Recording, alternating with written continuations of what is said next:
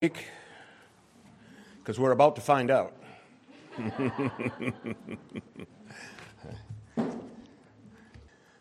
The great hymn we sang this morning, Mighty Fortress, written by Martin Luther in the fifteen hundreds.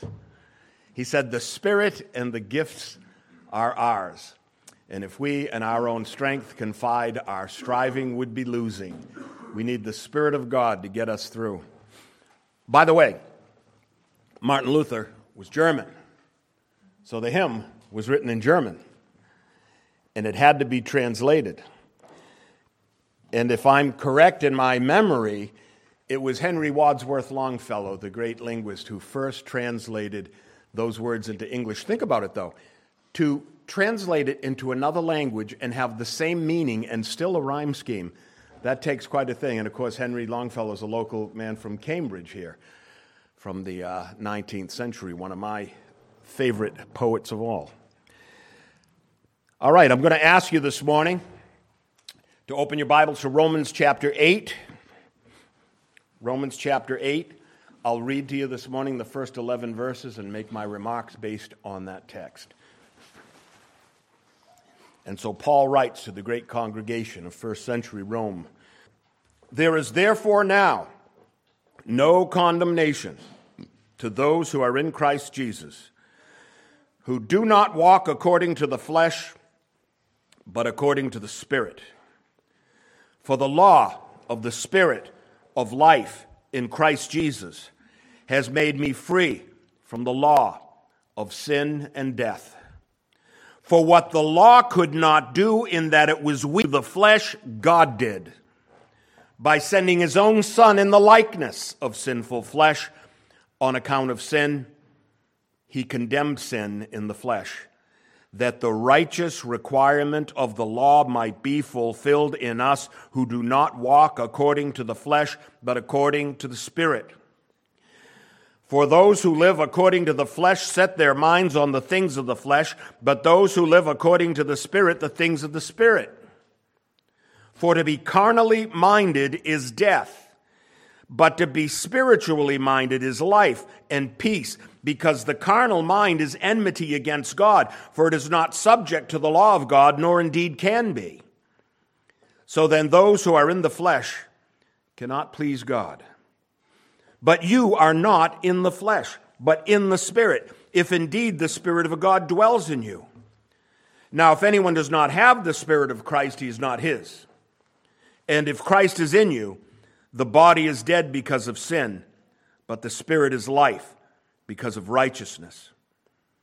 But if the Spirit of him who raised Jesus from the dead dwells in you, he who raised Christ from the dead will also give life to your mortal bodies through his Spirit who dwells in you. Amen. Heavenly Father, we praise you for this, the proclamation of your holy word. We thank you, Father, that it was handed down through the ages by the sacrifice of martyrs and reformers and apostles and translators and publishers to be here in our hands, O Lord, that we might, might have the word in our own tongue and rejoice in it, Father.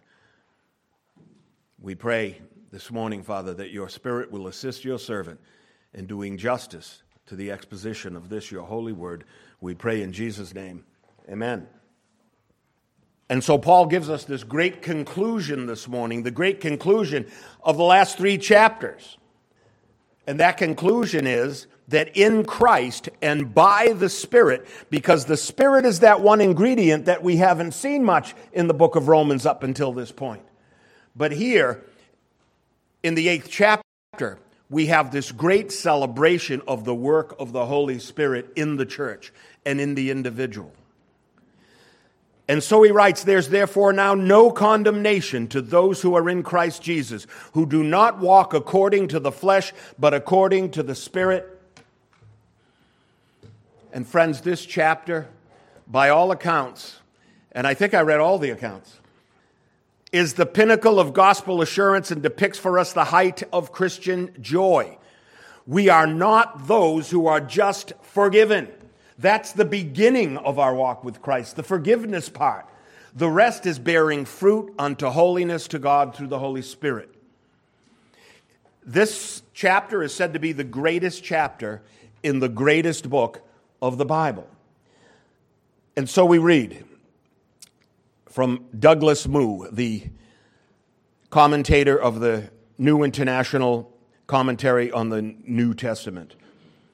He writes, "The sanctuary within the cathedral of the Christian faith, the tree of life in the midst of the Garden of Eden, the highest peak in a range of mountains are some of the metaphors used by interpreters who extol chapter eight as the greatest passage within what so many consider to be the greatest book in the Scripture." From Martin Lloyd-Jones, someone has said that in the whole of Scripture, the brightest and most lustrous and flashing stone or collection of stones is this epistle to the Romans, and that these verses are the brightest gem in the cluster. J. Vernon McGee, remember him? Chapter eight is the high watermark in Romans. The, this fact is generally conceded by all interpreters of this great epistle. And I'll quote to you one final commentator. "This chapter has brought me up from the darkest places of my mind, the deep recesses of despair, and the ruin that might have been my life. I have been rescued by this chapter of Scripture so many times in my Christian walk. I don't know what people do without God. I don't know what people do when they fall into trouble and have no one to call upon, who have no written word, no faith in the authority of God's word that can lift us out of ourselves and out of our despair. But I have been there. And this book transported me back to where a Christian needs to be, standing in confidence before his God that there is no condemnation to those who are in Christ Jesus. When loved ones pass away," read Romans eight. "When all seems lost, turn to this chapter. When doubts and fears and faults and failures overwhelm you, leave them all at the threshold of these sublime assurances." This is the assurance chapter of the Scriptures, my friends. "For I consider that the sufferings of this present time are not worthy to be compared with the glory which shall be revealed in us." Verse eighteen. "I have no doubt that when Jesus beckoned his disciples to come to me, all you who labor and are heavy laden, and I will give you rest, that a meditation on this chapter would escort you into his very presence, and that through these verses you will undoubtedly feel his secure embrace, and that you would ask what the apostle himself asked, where we read, 'What then shall we say to these things? If God is for us, who can be against us? If God is for us, who can be against us?'" Who would dare to be against us? And if you do dare, woe is unto you. "He who did not spare his own son, but delivered him up for us all, how shall he not with him also freely give us all things? Who shall bring a charge against God's elect?" That's the church, friends. That's us. That's our nickname. We're God's elect. It's God who justifies. Who is he who condemns? It's Christ who died and furthermore is also risen, who makes intercession for us. "Who shall separate us from the love of Christ? Shall tribulation or distress or persecution or famine or nakedness or peril or sword? As it is written, 'For your sake we're killed all day long. We're accounted as sheep for the slaughter.' Yet in all these things," Paul wrote, "we are more than conquerors through him who loved us. For I am persuaded that neither death, nor life, nor angels, nor principalities, nor powers, nor things present, nor things to come, nor height, nor depth, nor any other created thing shall be able to separate us from the love of God which is in Christ Jesus our Lord." And so the chapter begins with no condemnation, and it ends with no separation. Nothing shall separate us from the love of God. All those things that try our hearts during the week and during our lives, all those prayers that we make because we're so troubled about the circumstances in our lives. And a week later, when all those prayers are answered, we don't even remember that they were our troubles anymore. Troubles come and go, but the Lord is always there with his people and by their side and striving and suffering with us. So Paul offers this pretty exhaustive list of obstacles that our faith is designed to overcome. I find it interesting, though, that when he gives the list of all these things that trouble us in life, the first one on the list is death. He puts that away right at the beginning. As if death, though fearful, is not as fearful as enduring the hardships of life. And so from death, he goes on to other things. His rhetoric soars to spirits in the heavenlies and then descends to things of this world that trouble the saints. Things present, he writes. Things we experience in the here and now that trouble us. Those are the things that are present in our lives. Those are the things we prayed about this morning with the supplications of the saints. He then conquers our secret inner fears by moving, moving to imagined things. Friends, our, ma- our imaginations frighten us, and it ought not to be so. Our imaginations are what? They're about future things. And even those are conquered in Christ. Things we could not predict today, but things that a fearful mind might conjure up. Friends, I wake up in the middle of the night, and I have a confession to make. I think I'm scared of the dark. Because things that trouble me in the middle of the night, in my little secret place, don't bother me at all once the sun comes up. Maybe you're like me. Maybe not.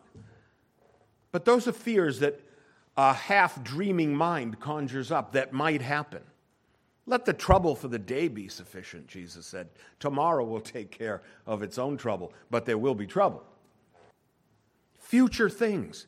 He's already conquered future things, things we could not predict today, but things we conjure up in our minds. And because the list could not go on forever, he enca- encapsulates our confidence with the phrase, any other created thing. In other words, don't bring something up because you think I missed it. I only have so much ink. Indeed, friends, a world, in a world created by an omnipotent deity, how could it be that any other element in the universe, any merely created thing, could cancel out the purpose and the promise of its creator? Created things have no real power, friends. Jesus said as much to Pontius Pilate. You could have no power unless it was granted to you from above. So my application for today is simply this.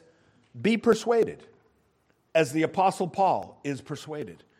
Be persuaded that a meditation upon these truths, these promises, will deliver you triumphantly toward all that comes your way, whatever it may be, and however fiercely they present themselves. Remember chapter seven?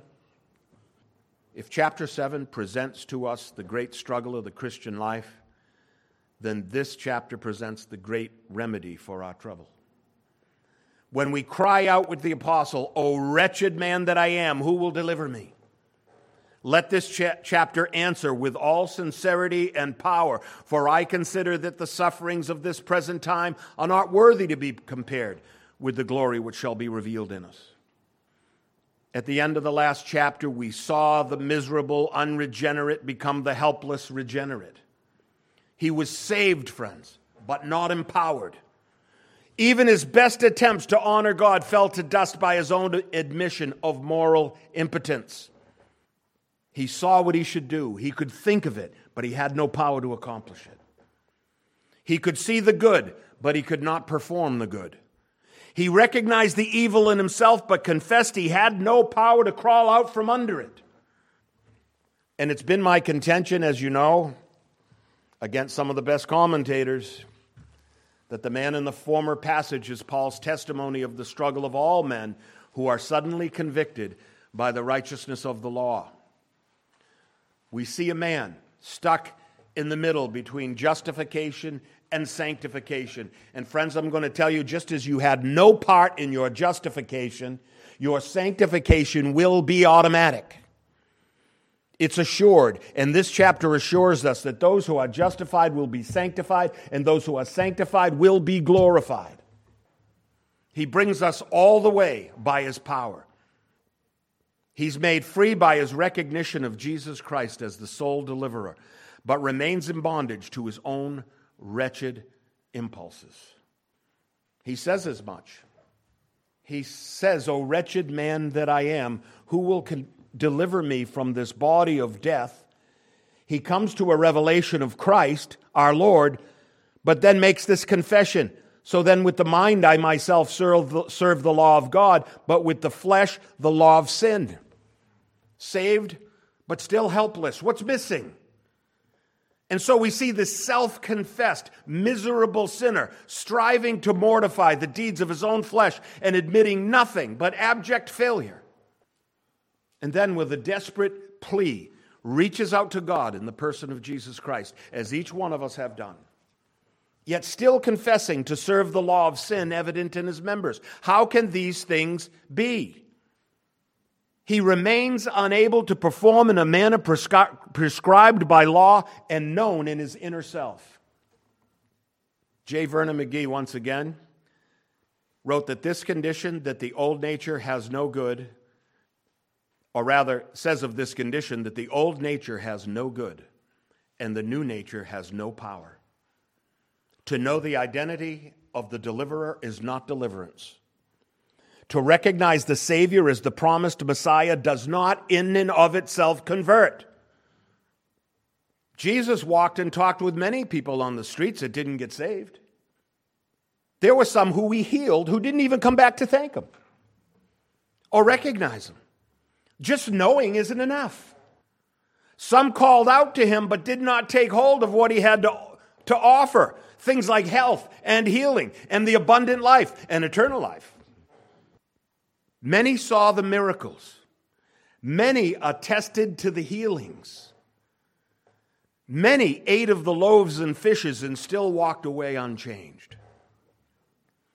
Though our nature is changed, friends, it is not necessarily empowered. That's why Paul said in the last chapter, "Reckon yourself dead to sin." You are dead to sin, so reckon yourself dead to sin. He wants us to come along with him in our minds, but there's more to it.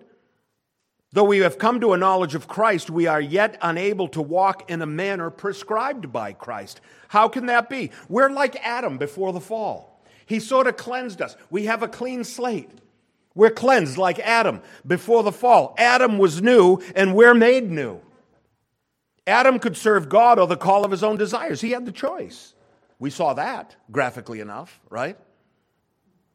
We have the same choice. We can choose our desires or Christ's desires. But where's the power? That's the whole trouble of the man in Romans seven. Where's the power? We're pardoned, friends, but pardon in and of itself is not power. Pardon is not power. A clean slate is not the same as an empowered soul. There is yet in our new life another ingredient that must enter into this equation, friends, and he is the Holy Spirit. And this chapter is the celebration of the Holy Spirit and his ministry in our lives to empower us to do those things that the man of Romans seven bemoaned that he could not do.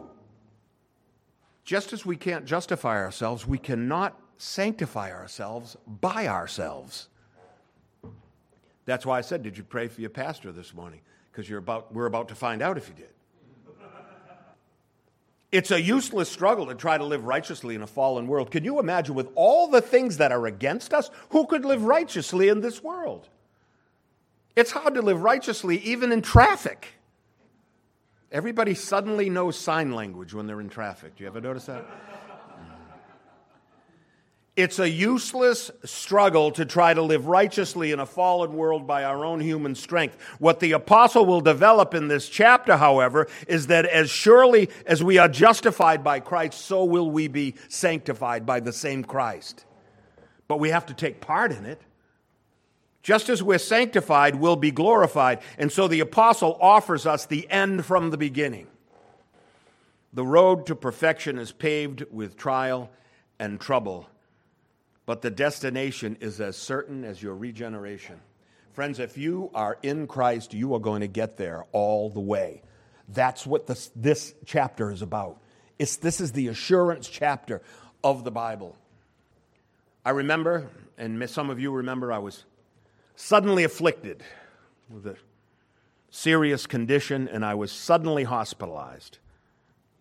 And there I was in the hospital, and it was night, and Karen had to go home. And I was sitting in there, and no one knew exactly what was going to happen or how I was going to come through it. I was troubled. Uh, there was a possibility of death. There was a possibility of long-term serious illness. And I was suddenly alone in a room, sitting in a bed. There was a bed next to me. There was a sick person next to me who was even sicker than me, and there were lights flashing and alarms beeping. You ever be in the hospital and the alarm goes off and no one shuts it off for a long time? And you're alone, and there's no quiet. I'm used to when I'm in trouble, I find a quiet place. You know how it works, right? You find that quiet place. You go there. There was nowhere to go. I'm there. I couldn't even walk. And if I did, they would have said, get back in there. And I was in total turmoil and uncertainty. And there was only one thing I could do. I took out this little leather Bible that Missus Navitza gave me years ago, and I turned to Romans eight. And every verse I read and meditated on. It took hours. It was one of the longest prayers I ever intensely prayed to God. And I was being stepped as if climbing stairs out of my despair. So what? So I'm here. It's in God's plan. And whatever happens is also in His plan. But I'm certain of the end from the beginning. There's no condemnation to those who are in Christ Jesus. This chapter, verse by verse, walked me out of my trouble. Friends, my troubles were all still there, by the way. They were all still there, the same way they are in the morning when I don't fear them like I feared them at night. They're still there. But I'm closer to God because of the Word of God and because of the Spirit of God who applies that Word to my heart and to yours. There is a friend, a benefactor, a paraclete, a helper, a guide. He is the Holy Spirit. So when we arrive there, and when we're in glory with Christ Jesus at the right hand of God, we'll no longer see in a glass darkly. For now we do. But then we'll no longer imagine that we strove there by our own strength. That would be the conclusion of the old man. When you get there with God, you'll realize you were carried all the way. And the old man no longer exists. The struggle's gone then. He's been crucified. He's been replaced by another. And the new man is standing there in his glorious perfection before his God.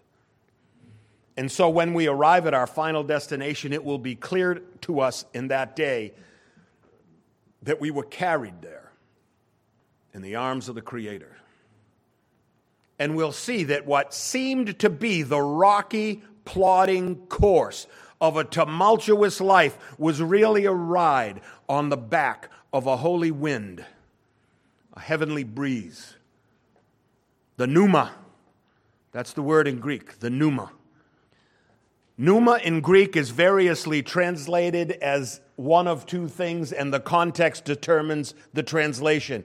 Pneuma is either spirit or it is wind, and somehow I think that's a wonderful play on words that the Lord attend, attend, intended, rather, because in the Hebrew, nephesh, it's the same thing.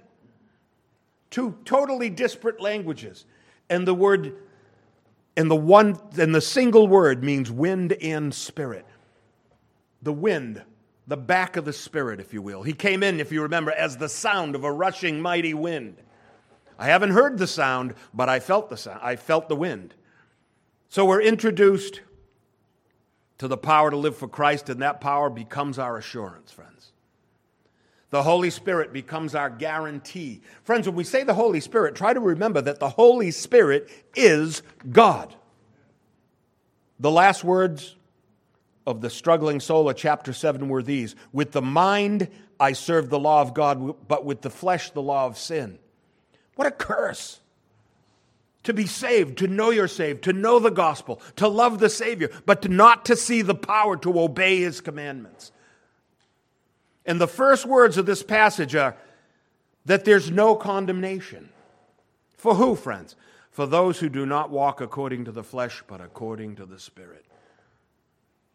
I suggest to you the man of chapter seven was walking according to the flesh and didn't have enough knowledge of the Spirit yet. We see that in the book of Acts. We see some people that didn't know there was a Holy Spirit. Remember? They had to be told. They had to be apprised of it. One commentator wrote this. He wrote, the word pneuma occurs twenty-one times in Romans eight, and all but two refer to the Holy Spirit, in, in, meaning in other places it refers to the human spirit. This means that the Spirit is mentioned in this chapter almost once every two verses. Paul's focus is not so much on the Spirit as such, but on what the Spirit does, he writes. And perhaps this is the best way to learn about the Spirit, he says. For as important as it may be to define the nature of the Holy Spirit and His relationship to Christ and the Father, the Spirit is best known in His ministry on behalf of Christians.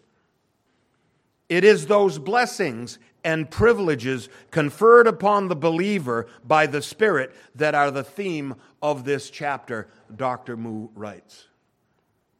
So friends, it's the work of the Holy Spirit that's been the missing element of a faithful walk with God. It's the absence of His influence that is the cause of the saints' lack of assurance.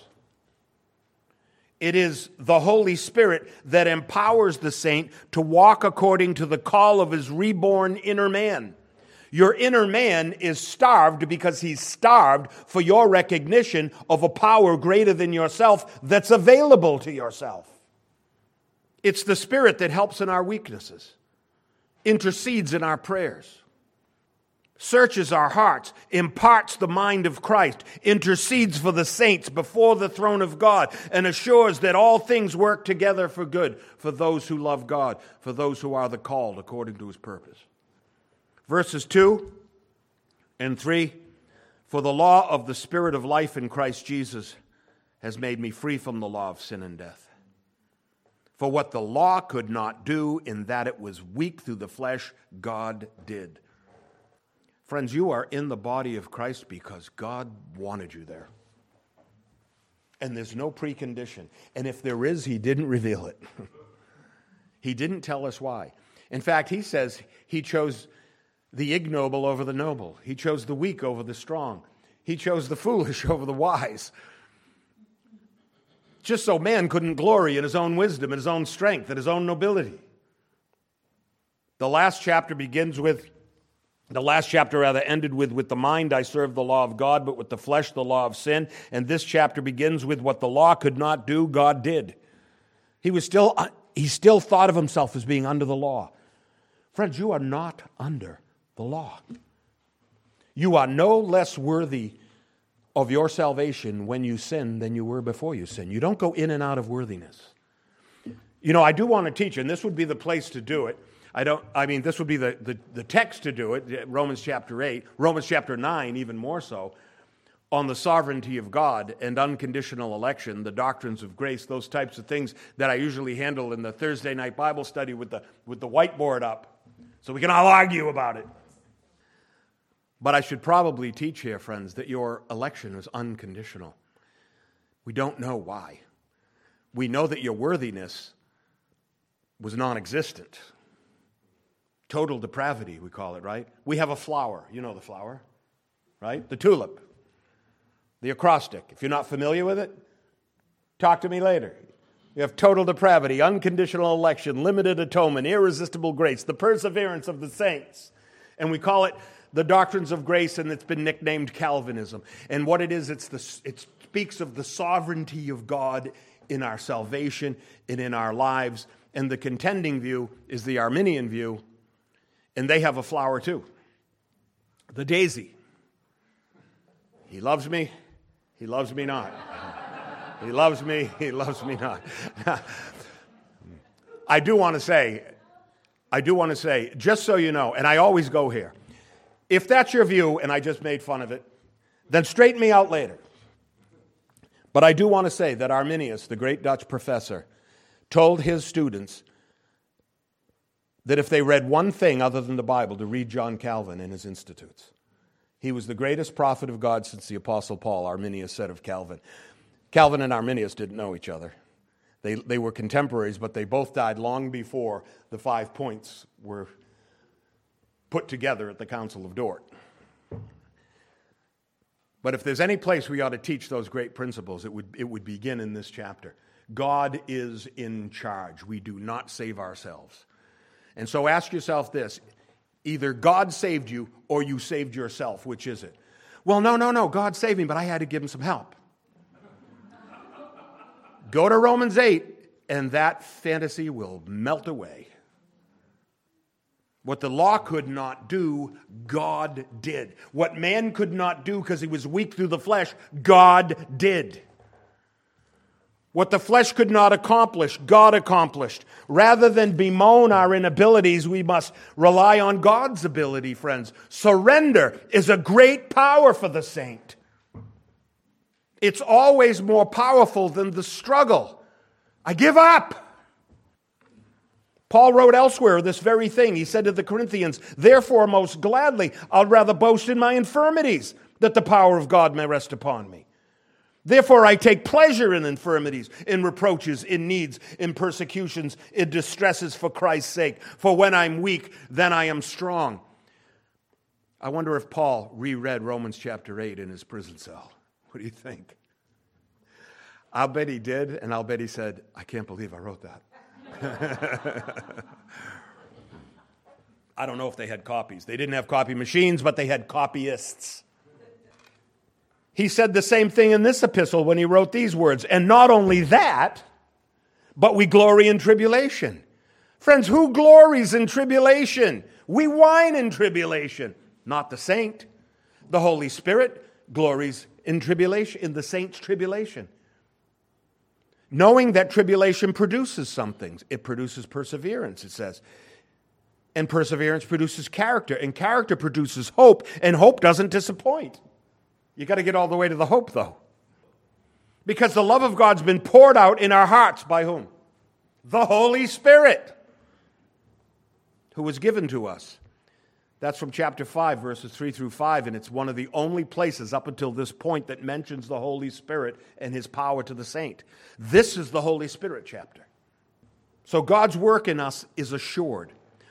Our faith in Christ is Christ's gift to us.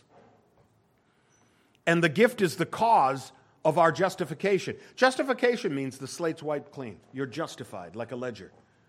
You don't owe anymore. But the Spirit of Christ is the power of our justification. The Spirit is the one who applies the blood of Christ to our heart of faith. The Holy Spirit's the one that regenerates you and gives you new life. You have to be, as he said to Nicodemus, born of the Spirit. The Holy Spirit does all that.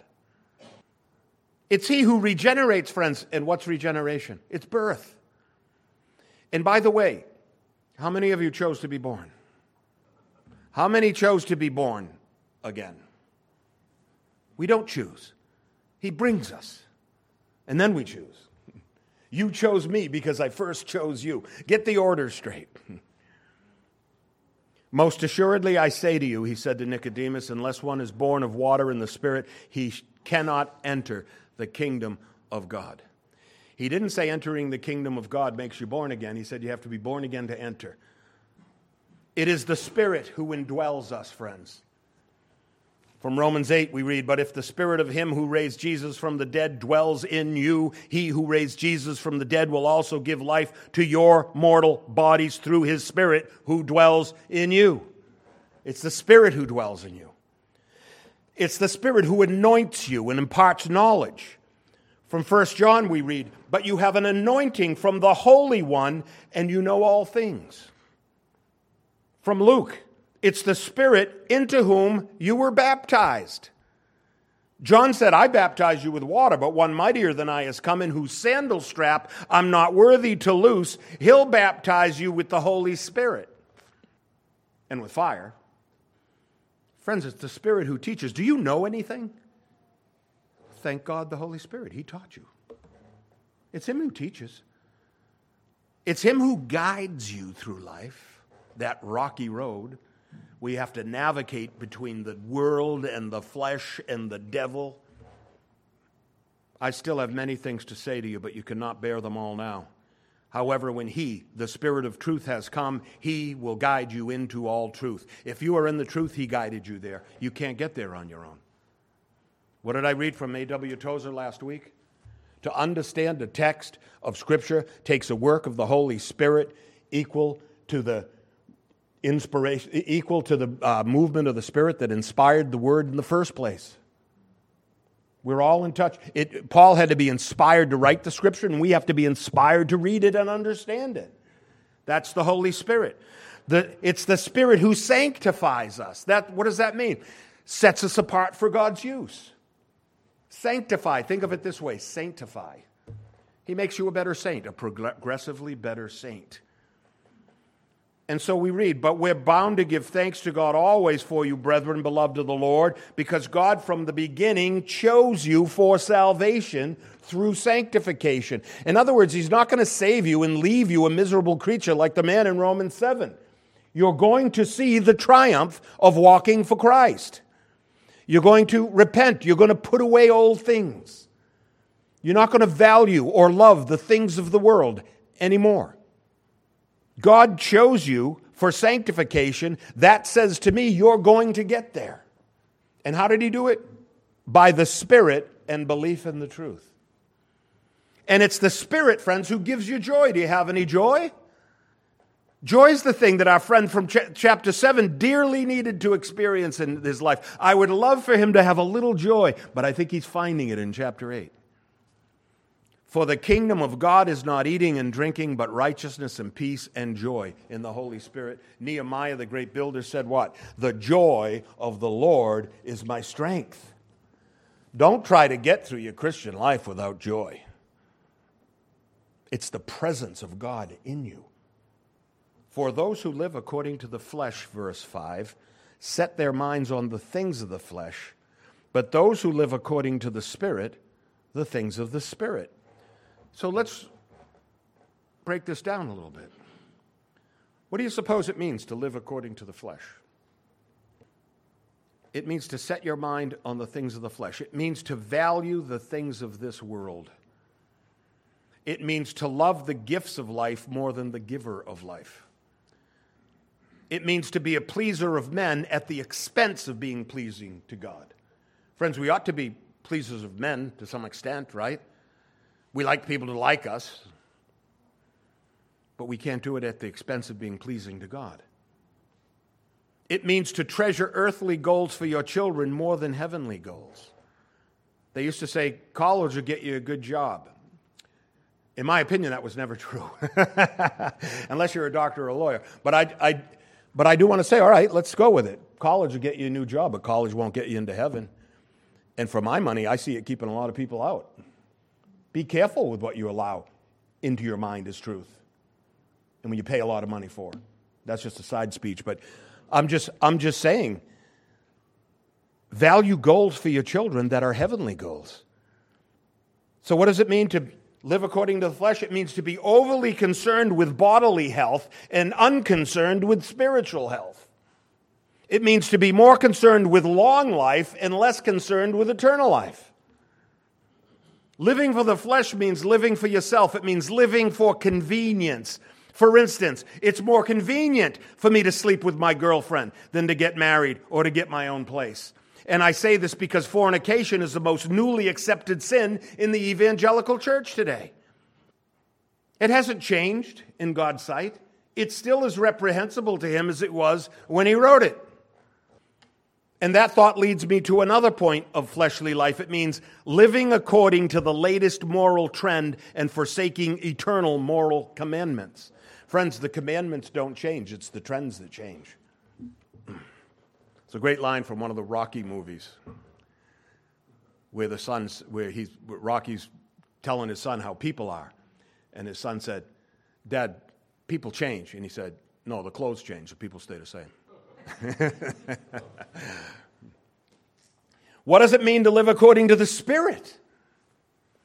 John gives this stark comparison. We read, "Now by this we know that we know him, if we keep his commandments. He who says, 'I know him,' and does not keep his commandments is a liar, and the truth is not in him."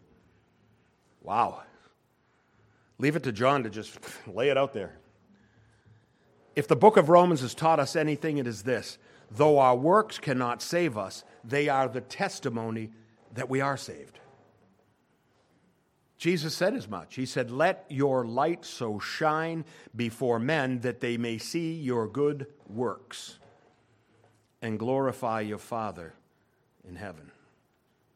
Good works cannot get us there, but without them, we have not arrived.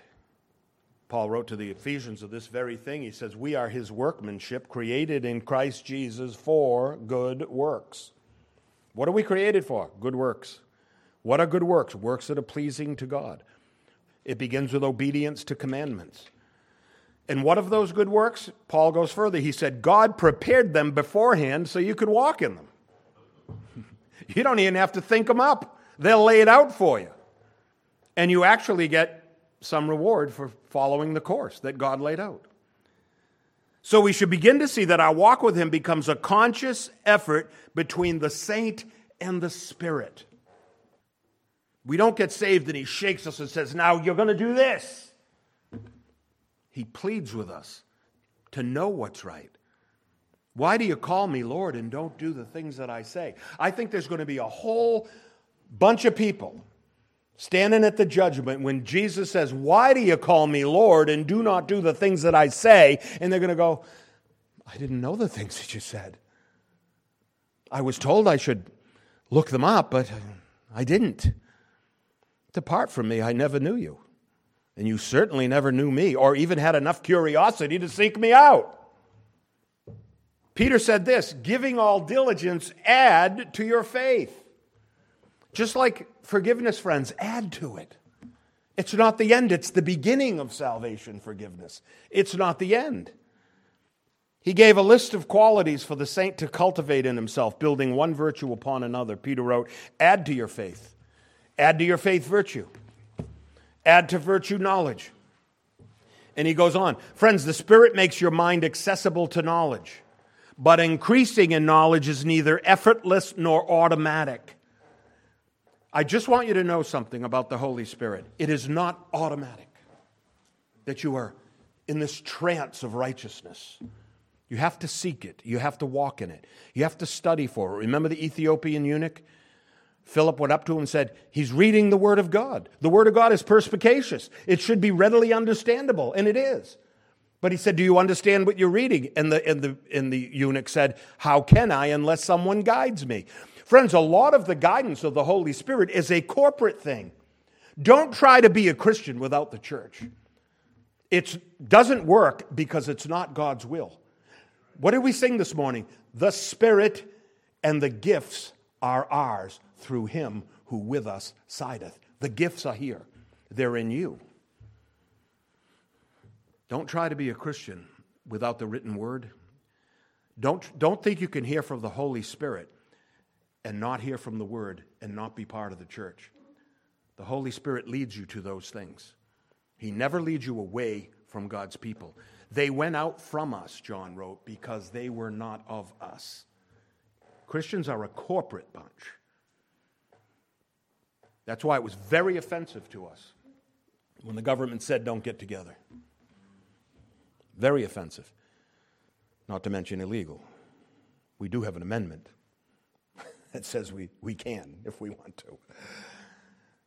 I digress. The Spirit makes your mind accessible to knowledge, but increasing in knowledge is neither effortless nor automatic. It takes discipline. Peter says it takes diligence. It comes with diligence in the things of God. The Christian life is not a static thing. It's a living thing. It increases. It blossoms. It bears fruit. It gets bigger. You can see it in one way very easily. People marry and rear godly offspring, uh, Malachi said. Right? That's what marriage was for, to rear godly offspring. Where else are you going to get godly offspring but in the loving care of godly parents? You're bearing fruit. That's the most visible way. That was the first Great Commission. Be fruitful and multiply. Take dominion over the earth, right? Peter adds to it this. He said, but even...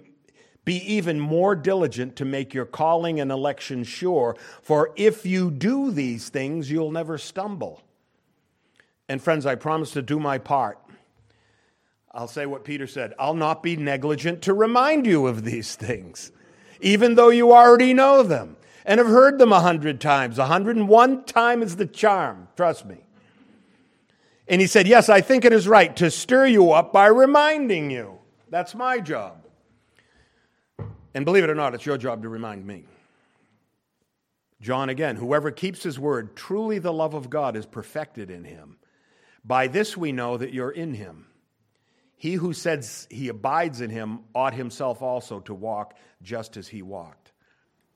Do not love the world, John wrote, or the things in the world. If anyone loves the world, the love of the Father is not in him. For all that is in the world, the lust of the flesh, the lust of the eyes, and the pride of life is not of the Father, but is of the world, and the world is passing away. Don't set your heart on things that are passing away, but he who does the will of God abides forever. Set your heart on the things that abide forever. That's how you walk in the flesh. Those are spiritual disciplines. Prayer.